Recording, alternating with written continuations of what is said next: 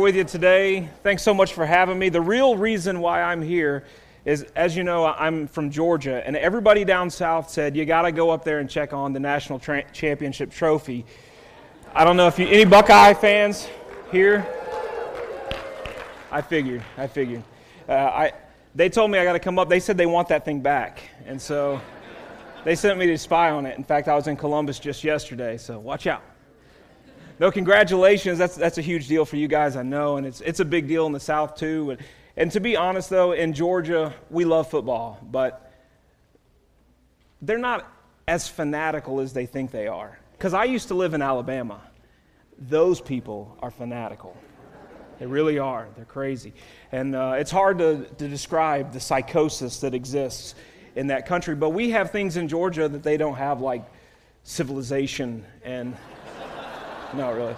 The Braves, the, the Hawks, the Falcons, and they like those two. So they like the Bulldogs. They love the Bulldogs, but they're just not crazy, like insane about it. And so, uh, congratulations. I know that's a big deal for you guys, and, and that's just a joke. I really am really happy to be here. Uh, for some of the reasons that Jeff said, Jeff was the uh, middle school director when I received Christ.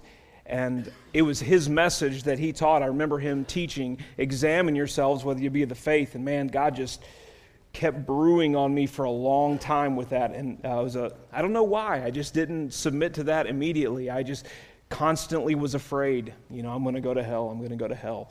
And uh, finally gave my life to Christ. So I have a special relationship uh, with him, but also with this whole church because the church where I served as the youth pastor for seven years, it was First Baptist New Philadelphia that brought discipleship to that church.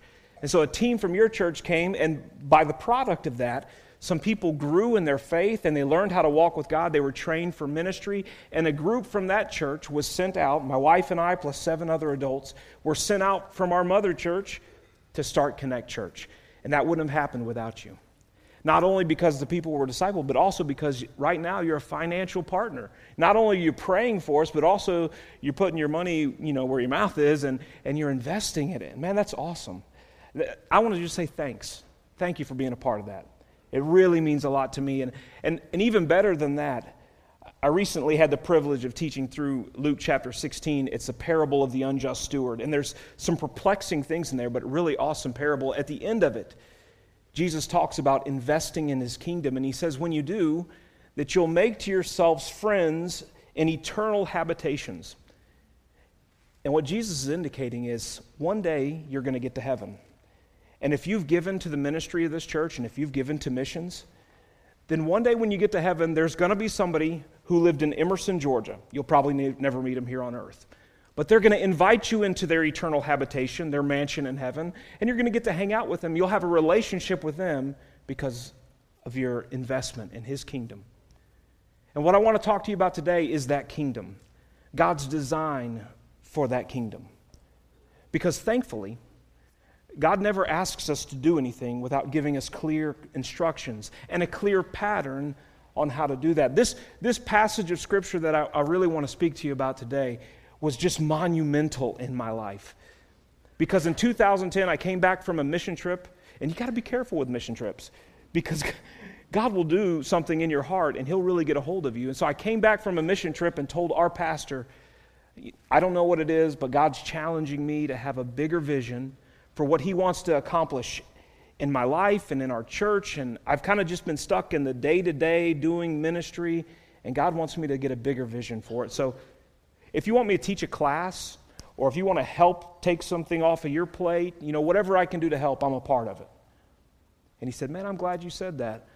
For a long time, we've said we value corporate reproduction or reproducing our church. And we've never done it. We've never birthed another church.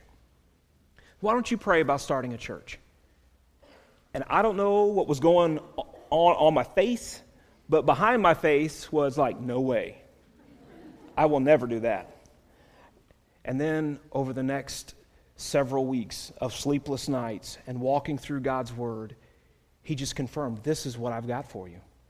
And as I began to seek counsel from godly men who are around me, He just confirmed, You know, this is what I've done with you everywhere you've gone whether it was starting a small group in the high school ministry in Decatur or starting a youth ministry from scratch in Cartersville, that's just how God has used me. And I began to get really excited about it and started to, to get ready. And as I'm just reading through this, I come to Mark chapter 4, just in my daily devotions. Actually, it's Mark chapter 3. And in Mark chapter 3, Jesus takes his disciples and he, he calls 12 of them by name. And he says, Now you're my apostles. The word apostles means sent ones, that he was going to send them out. And man, it was awesome because I saw in there that those apostles were totally different from each other. There's, there's a couple of them whose names mean sons of thunder. And then there's one of them whose name means grace. There's one of them whose name means deceiver. And there's one whose name means reward. That They're all different personalities, but God uses them and so don't get caught up if you've got a different personality than mine or from Jeff or from some leader that you really admire. God has a plan for you as well. And He made you just the way He did for His own glory. And so as I read that, that He was sending them out, that was really cool. And I was expecting to see Him send them out. But I got to the end of chapter 3, and you know what Jesus doesn't do? He doesn't send them. He, does, he calls them sent ones, but he never sends them. And chapter 4, I read through chapter 4, and he doesn't send them. And then I get to chapter 5, and guess what he doesn't do? He doesn't send them. And then finally, in Mark chapter 6, he actually sends them out. And what I realized was everything from Mark chapter 3 to Mark chapter 6 was their training. He, like where I was in my life, he told me, I'm going to send you out. But I had to get ready and I had to get prepared. By the way, what, whatever God's going to call you to do in your life, if God calls you to be a brain surgeon, you don't just kind of sit around and say, Well, I'll become a brain surgeon when God wants. You get ready, you get prepared. And so, most of what he prepares and trains his disciples about he does by example, like most of Jesus' discipleship. It's not sit down, lecture, instruction time. Like in, in Mark chapter 3, he teaches them that there's going to be opposition and how to handle that because the Pharisees come and they say Jesus is doing his ministry through the work, through the power of Beelzebub. And then he teaches them not to, not to focus on the physical, but the spiritual. When he, his family comes to him and he, he says, Those aren't my mothers and my brothers and my, my, my mother, my brother, and my sisters. He says, Those, you, my spiritual family, that's my mother, my brother, and my sisters. And then he goes to chapter 4, and we'll see it in a second. He actually sits down and teaches them. Chapter 5, he shows them that he has power over unclean spirits because in ministry there will be spiritual warfare. And, and he teaches them he has power over the seas, and he calms the seas, and he just trains them with everything that they need to know. But Mark chapter 4 is unique in all that because he sits those apostles down and he says, Now let me give you an instruction about this. Let me show you what the kingdom of God is really all about and what you need to know and how to start your ministries. Because he's going to send these 12 guys out. And so I want for us to examine Mark chapter 4, a specific parable is, starts in verse 30 of that. And before we start, I mean, you can see in verse 30, he says, Whereunto shall we liken the kingdom of God? Or with what comparison shall we compare it? And before we get too far, I do want to tell you that you've got to be careful with parables. A lot of times you can get on these parables, and some of them, you have to understand, some of them are written about the kingdom of heaven, and some are written about the kingdom of God. And there's a very distinct difference in the Bible between those two. And so when Jesus teaches about a physical kingdom, he's speaking about a, uh, the kingdom of heaven is a physical kingdom. He's explaining that it has a physical throne and it will have physical inhabitants. When you drive from Georgia to Ohio, you have to drive through a barren wasteland that most people call Kentucky. If you're from Kentucky, I'm sorry. No, really. If you're from Kentucky, I'm sorry. You drive through, and you drive through, and there's only one two story building the whole way there, and it's a barn. But then finally, you get to the kingdom of Lexington. And you're like, oh, civilization. And you, say, lo, here is Lexington, and lo, there is Lexington. You can see people and cars and bridges, and, and you can see traffic. It's wonderful, buildings. But you can see it. That's the way the kingdom of heaven is it's physical. But the kingdom of God is different from that.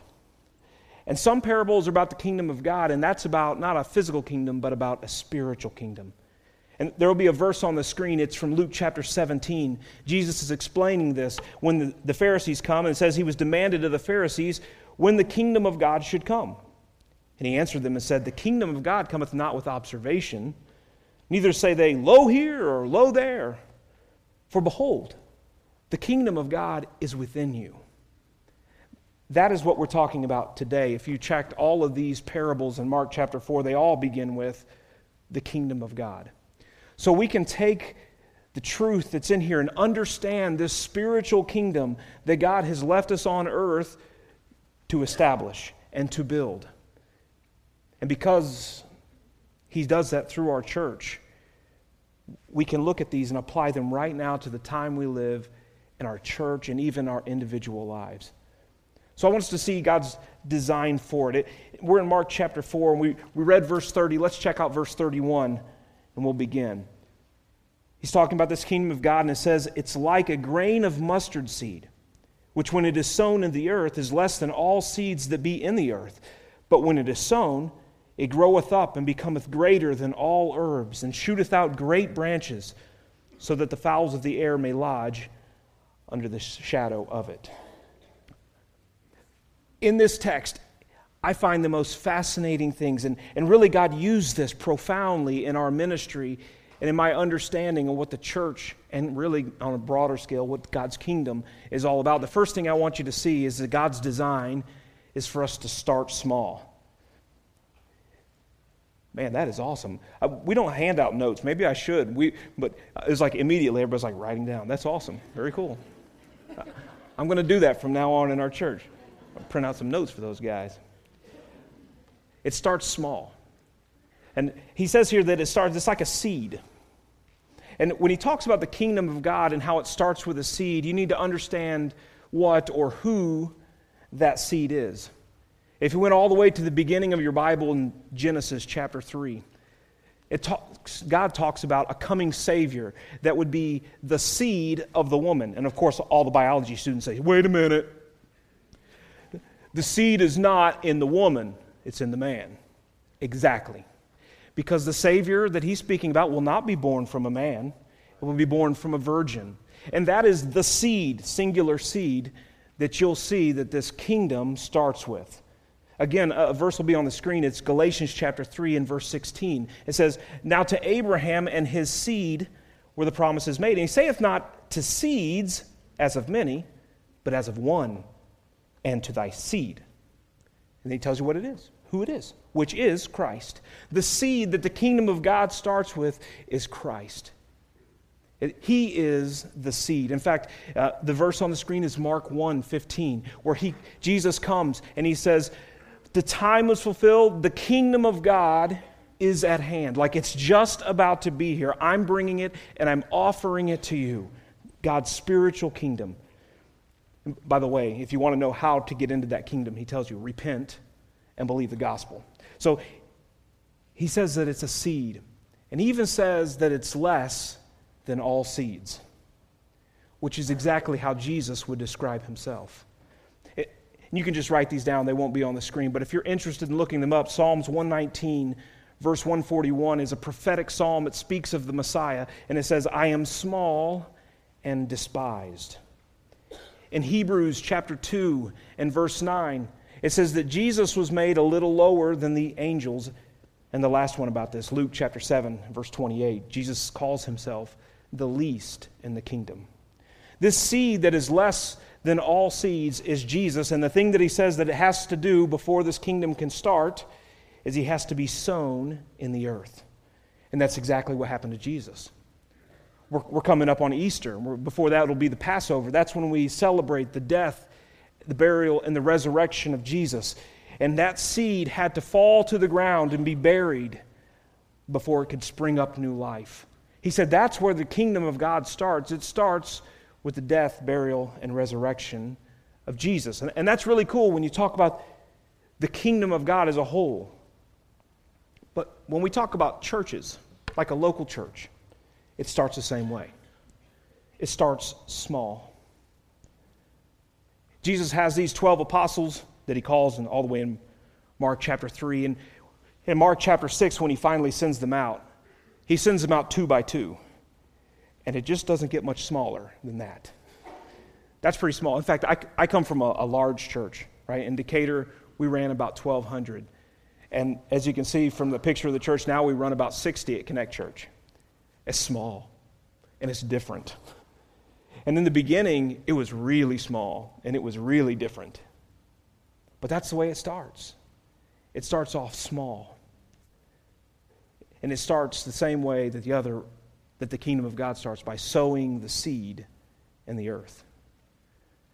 As Jesus explains these parables, Luke 8 11 will be on the screen. It says, Now the parable is this the seed is the word of God. By sowing the seed into the ground, he's saying you're planting God's word into the hearts of men. That's the way we, the church starts. In fact, one more verse will be on there. It's 1 Peter 1, verse 23. It says, Being born again, not of corruptible seed, but of incorruptible. That incorruptible seed, he says, by the word of God. And this idea of starting a church by sharing the gospel and making disciples is completely foreign to churchianity, the, the way that we plant churches today in America. Part of my preparation to get ready to be sent out was to read church planting books. I read about a dozen of them. And you know, they had lots of information there about marketing and direct mail and websites. They had lots of information ab- about uh, how to have the right systems in your church and, and how to have the lighting just right and the parking and the facilities. But astonishingly absent was how to effect- effectively evangelize, how to disciple. I went to some church planting conferences as well, and you'll see the same thing all the physical things that you could do to start a church, much like starting a business. But here, Jesus tells us that it's got to start small by taking the Word of God and planting it into people's lives. I don't even know if you remember this, Jeff, but about the time I was going to be sent out, Jeff was a real encouragement to me because I was feeling some of the things he told his pastor as his pastor was sending him to Albania. And he told his pastor, You know, I don't, I don't really know what to do. And his pastor told him, Well, you know how to share the gospel, and you know how to disciple people, and that should keep you busy for a while. Let me just tell you, that will keep you busy for a while. But that's how it starts with taking the Word of God and sharing it. It starts small. I love hearing. Uh, Mark Trotter talk about the beginning of First Baptist Church, what, like 157 years ago? That's a long time. And how they started a mission from another church. And it started small. At Connect, we started with nine adults. But our purpose was to make disciples. That's the way it's got to start. God's designed it to start small. But then it shouldn't stay that way because what we see in verse 32 is that when it is sown, and by the way, it has to be sown. Before people can grow, before the church can grow, you have to sow the seed. But he says, when it is sown, he says, it groweth up and it becomes greater than all herbs. That mustard seed was the size of a grain of sand. It was the smallest seed that the Jews would use for agriculture. And it ends up being the largest. It's not technically a tree, I don't think, uh, but it's a bush or a tree. It ends up being 15 feet high and six feet wide. Started off as a grain of sand. It ends up being many, many, many times greater than it began. That's what happened with the kingdom of God because it started with a single seed, Jesus. And he pours his life into 12 men who then pour their lives into 70. And then at one point, there's 120 in the upper room. And then on the day of Pentecost, 3,000 people received Christ in one day. And it says in Acts chapter 2 that the Lord added to the church daily, that it just kept growing and growing and growing. And that's the way the kingdom of God grew. That's the way our churches should grow. To, we started small, but we don't want to stay small. We want to reach people and disciple people, and for them to reach people and disciple people. Man, I'm thankful today, there have been 30 people who received Christ at our church. Nine of those are since January. God's really blessed us. And we've had people go through, we have a personal discipleship ministry. We've had people who are going through that and they're learning to walk with God. Now we have people involved in ministry training. Man, we're excited about how God is using us because growth is a healthy thing. If we start small but we never grow up, we failed God's, purpose for the church.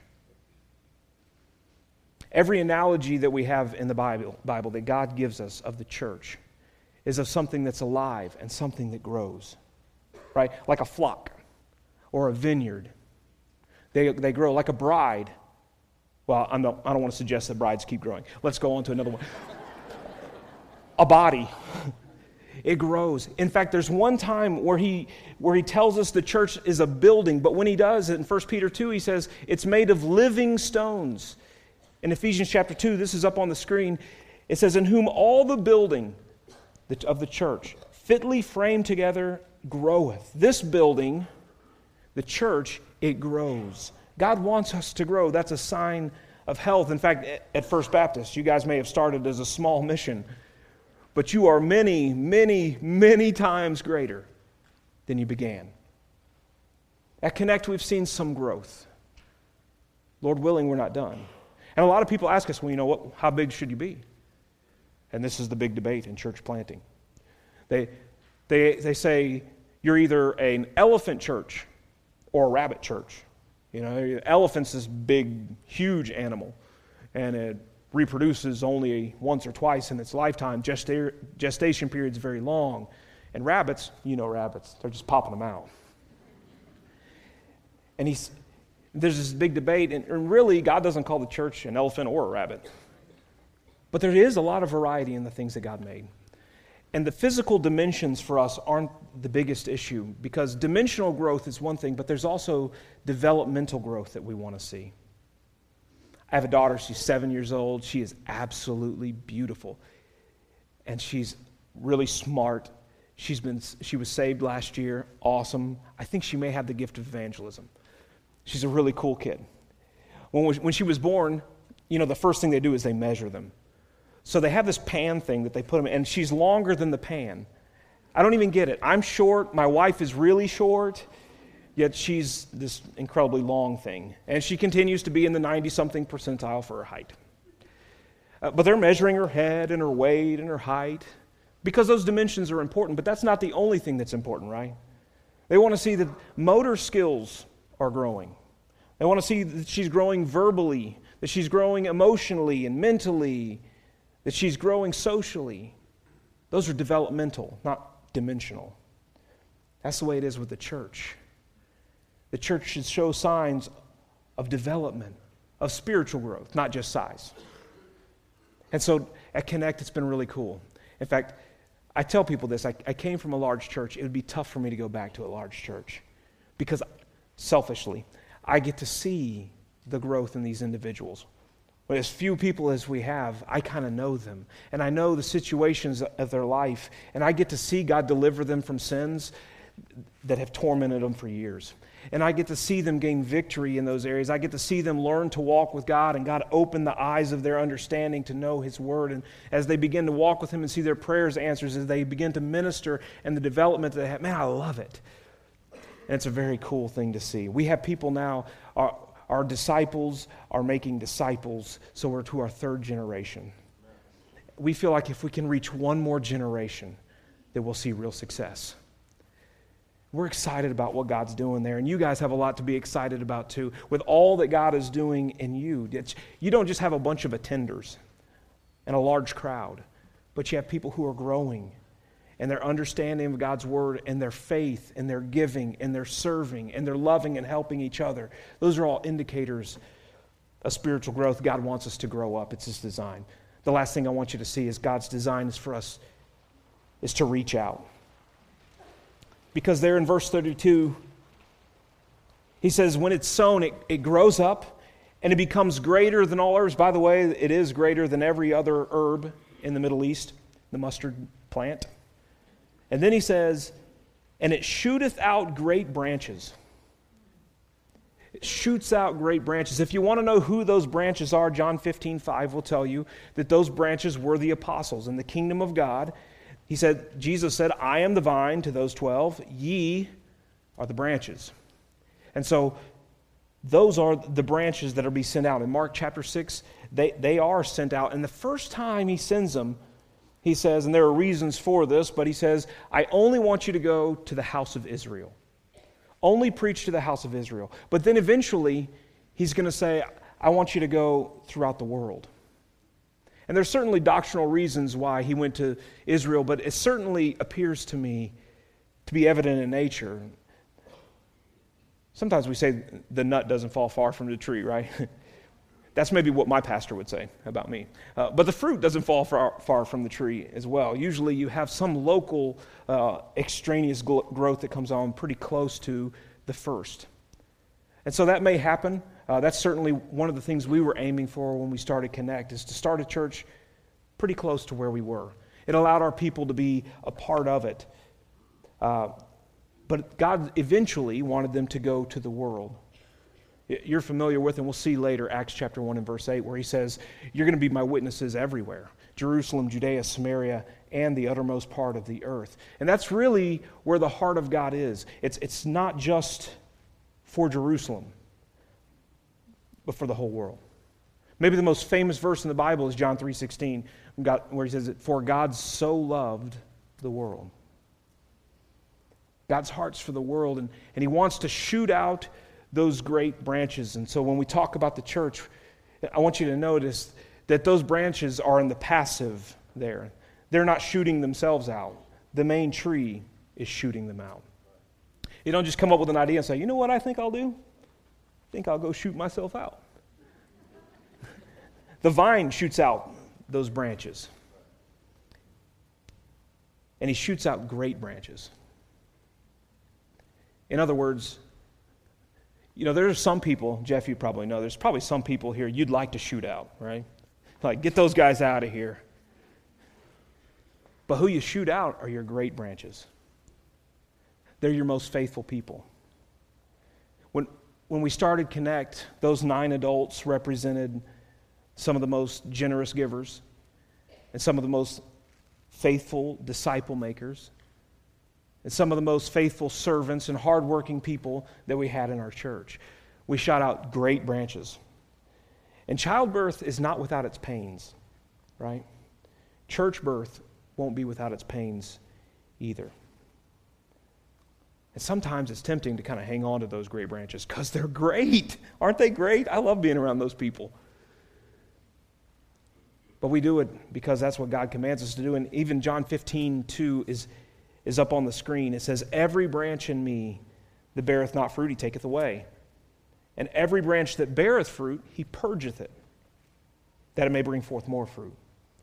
Take the fruit off of the tree, and when you shoot out your great branches, guess what happens?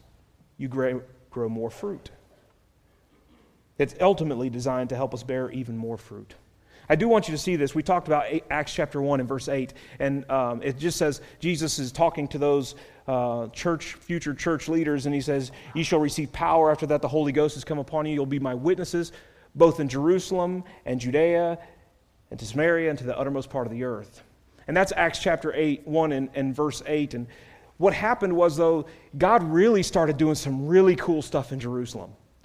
I mean, it's never happened in Emerson, where I live, or in Cartersville, where I was before that, or in Decatur, where I was before that, that 3,000 people got saved in one day. That's just an awesome thing. It's, it's hard to compare to that. And, and some people were so awesome. Like one guy, his name was Joseph, or we call him Barnabas. That was his name given to him. And he went and sold his property and came and said, Here, church, I just want you to have the money. Take care of the people in the church. There were some awesome things going on. And for the apostles, they thought, you know, let, let's just hang out here in Jerusalem. And they did not go to the uttermost part of the earth. They didn't go to Samaria. They didn't go to Judea. They just stayed in Jerusalem. Then you get to Acts chapter 8 and verse 1. Kind of flip those, Acts 1 8 and Acts 8 1. It says, At that time there was great persecution against the church which was at Jerusalem, and they were all scattered abroad throughout the regions of Judea and Samaria, except the apostles. And somebody shared this with me. I thought I'd share it with you that, that we have a choice. We can either be an Acts 1 8 church and send out our disciples, or we can be an Acts 8 1 church and God will scatter out our disciples. Either way, God's goal is to get the gospel to the whole world. So he wants us to branch out, to shoot out those branches. I love hearing the stories of how God's doing that in your church. How you started a church in Canton, just north of here. You started a church not far from me in Georgia, the River Church. You sent missionaries to Prague. That's branching out, that's shooting out your branches. And that's one thing we want to do at Connect. In fact, we have some goals for independence. We want to become self sustaining financially, we want to become self governing as far as uh, our leadership to be able to ordain elders. And we also want to be self propagating, that we could reproduce our church. One of the cool ways that, that our people are, are reaching out is we teach them how to share their faith, and then we expect them to do that. And um, we give them, they have to share their faith five times a, in a certain class, not like a legalistic standard, the whole church is going to do this or else you're out of the church. Uh, but we have one specific class that trains people to do this. And um, so they share their faith five times a week. And from that, some people are getting saved. In fact, of those 30 that I told you about, none of those count the people who are saved outside of our church, which is probably more than saved inside of our church. And then they start discipleship groups with people who are interested in studying the Bible. And so we're really praying that God will allow some of those to become a separate church, that God will allow us to reproduce, to shoot out a branch, to take and make that a church. And so God's doing some pretty cool stuff. We're excited about it. And God has used you in those ways, man. I just don't want us to get, to get stuck because if we start small and we don't grow, we fail God's purpose for our church. And if we start small and we grow, but we never shoot out our branches, we fail God's purpose for our church. I want, to, I want you to show you something, and all right, this might just open up a can of worms, but that's the good thing about being a guest speaker. You can say whatever you want, and then you have to ask the pastor all the questions, okay? So I'll let you do that. You can thank me later, Jeff. Uh, so in Mark chapter 4, the end of verse 32, just check out what it says. Why is this whole deal important of shooting out your branches? He says, so that the fowls of the air may lodge under the shadow of it. Now, if you read the rest of Jesus' uh, parables and you, and you check out what those fowls represent, they represent angels. And so you have, as in the Bible, you'll have clean birds and you'll have unclean birds. So with angels, you'll have clean angels and unclean angels, or what we typically call angels and demons. And so he says here that the purpose of the kingdom, the purpose of the kingdom growing up and reaching out is so that the angels can have shadow under its, under its, uh, can rest under its shadow. And it's kind of perplexing, and I'm not going to lie to you and, and act like I understand that, because I don't. There, there's a lot of things that God just kind of hints at and he alludes at, but he doesn't really tell you the clear purpose of it. He doesn't, at least for me, clearly reveal what that means. But we do know this there's this undeniable link between the kingdom of God, its health and its reproduction, and the angels. There's, there's something there, and God doesn't tell us exactly what it is, but in 1 Corinthians chapter 11, it talks about that wives, in verse 10, it says that wives should submit to their husbands, and the reason why? Because of the angels. And some of these verses that deal with God's purpose and the angels and everything that He's doing are some of the most perplexing to us, right? And but He says the reason why is because of the angels. There in 1 Peter chapter 1 and verse 12, it talks about the gospel and how that the angels desire to look into that. They've got an interest in what's going on with the gospel. In Ephesians chapter 3 and verse 10, it talks about the mystery of the church. Paul, through that passage, is explaining how it was the church was a mystery. No one knew that Jews and Gentiles would be one in one body for thousands of years, but now God's revealed it. And he says the reason why is that so angels would know the manifold wisdom of God. That somehow, through what God is doing in his kingdom and in the church, angels are standing back saying, Whoa, God is so wise. Look how smart he is. And they're giving him glory from it. There's some kind of undeniable link between the two, so much that In Revelation 2 and 3, there are seven churches written about. And Jesus is writing letters to them, but he doesn't write it to the churches, he writes it to the angels of those churches. I don't pretend like I know everything, but I do have three things that are in your notes that I, that I want you to consider about this. That God's kingdom is bigger than humans. He's got a bigger purpose out there. So there are some people who would teach you that the theme of the Bible is redemption for mankind. And God's got something bigger that He's doing than just that. It's bigger than just salvation of men. Even our salvation plays into a bigger purpose that He has. It's easy to think that we're it. The second thing is God's kingdom is bigger than this church. And it's easy for, I know for us, to kind of get in the world where you think, this is where God is working, right here in my hometown. Like those apostles thought. When they didn't want to send anybody out, they didn't want to leave out of Jerusalem. Man, it's great here. God's doing an awesome work. It's easy to think this is what the Christian life and God's kingdom is all about. But listen, God's kingdom is so much bigger. That's what God was trying to tell me back in 2010 when he said, I want you to have a bigger vision with what I want to accomplish in your life and in your church. It's bigger than that. And the last one is God's kingdom is bigger than me.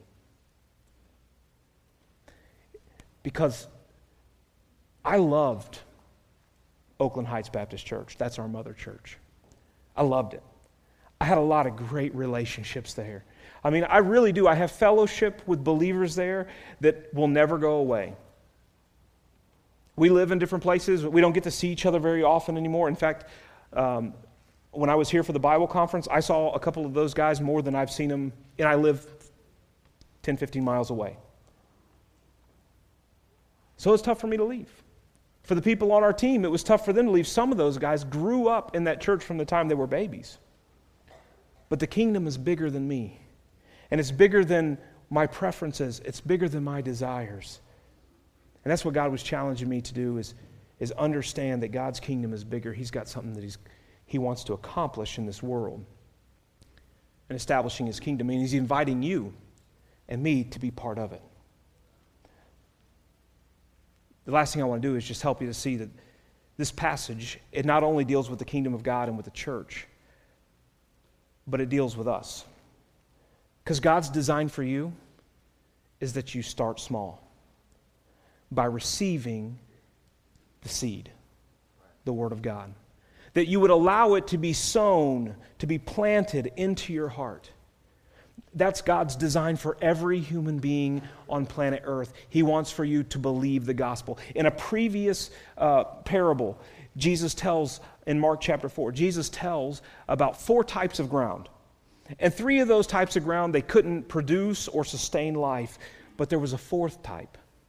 The verse is up on the screen, or you can look at it in Mark chapter 4, it's verse 20. It says, And these are they which are sown on good ground, such as hear the word and receive it and bring forth fruit. Some, some 30 fold, some 16, some 100. There's good ground, and what God wants you to be is good ground to receive His word, to believe the gospel. That's how spiritual life begins. Maybe you're here this morning. Maybe you've come to church for a long time, or maybe this is your first time here. But you've never had a time when you received the gospel. Maybe you knew some facts about it. Yeah, I believe, you know, yeah, I've heard Jesus died and Easter's about the resurrection. But has there been a time when you received it and you embraced it for salvation? God's designed you to start small, but then He wants you to grow up. Babies are great. I love babies. Especially now that I don't have one. It's like one of those deals where you can hold the baby for a few minutes and be like, okay, there you go. It's crying now. You can have it. Babies are great, and it's probably, you know, cool to be a baby. You know? hey, I'm not in that tight space anymore, and light, and people. And, you know, I don't know. Maybe they don't like it. They're crying all the time. But you know, babies aren't cool if they stay babies forever. You, you want to grow up. In fact, some of the things Man, teenagers can you guys, you guys are with me on this. The things that you enjoy most about life, you enjoy when you grow up, right? You're always thinking, man, when I'm 16, I'm getting a car. When I'm 18, I'm moving out. You know? Growing up is where all the fun is. And I'm convinced people who are genuinely born again are dissatisfied with the Christian life because they're living as babies. Because it's just no fun to wear a diaper all the time. I've tried it. No, I'm just kidding. it's just not fun. And It's, it's not fun to have somebody spoon feed you stuff you don't want. It's not fun to be stuck in a cradle or something all the time. But when you grow up, you learn that life is really quite enjoyable. And most people would prefer to just keep on living. That's the way it is with your spiritual life. In fact, outside, uh, you've got four giant circles, right? To, to attend, learn, engage, and lead. Where are you at in that process? Are you growing? Everything great about the kingdom of God, everything great about the church, everything great about your spiritual life will happen through a process of growth. And the last thing I want you to see is God's designed you to start small, to believe the gospel. He's designed you to grow up, and He's also designed you to reach out. And what's really cool is God has strategically placed you right in the middle of coworkers who are lost and friends and family who need the gospel. God has strategically placed you in a neighborhood with people who need the Lord. And that's cool because guess what you got? The seed. So you just have to sow the seed into people's hearts. And then what's going to happen is God is going to call some of you to be those great branches that'll be shot out from this church to be somewhere else. So maybe it's across a county line, maybe it's across an ocean, but God's kingdom is, is bigger than just right here. My prayer is that wherever you're at today, that you be obedient and follow His design. He wants you to start small, He wants you to grow up, He wants you to reach out. Would you bow your heads with me?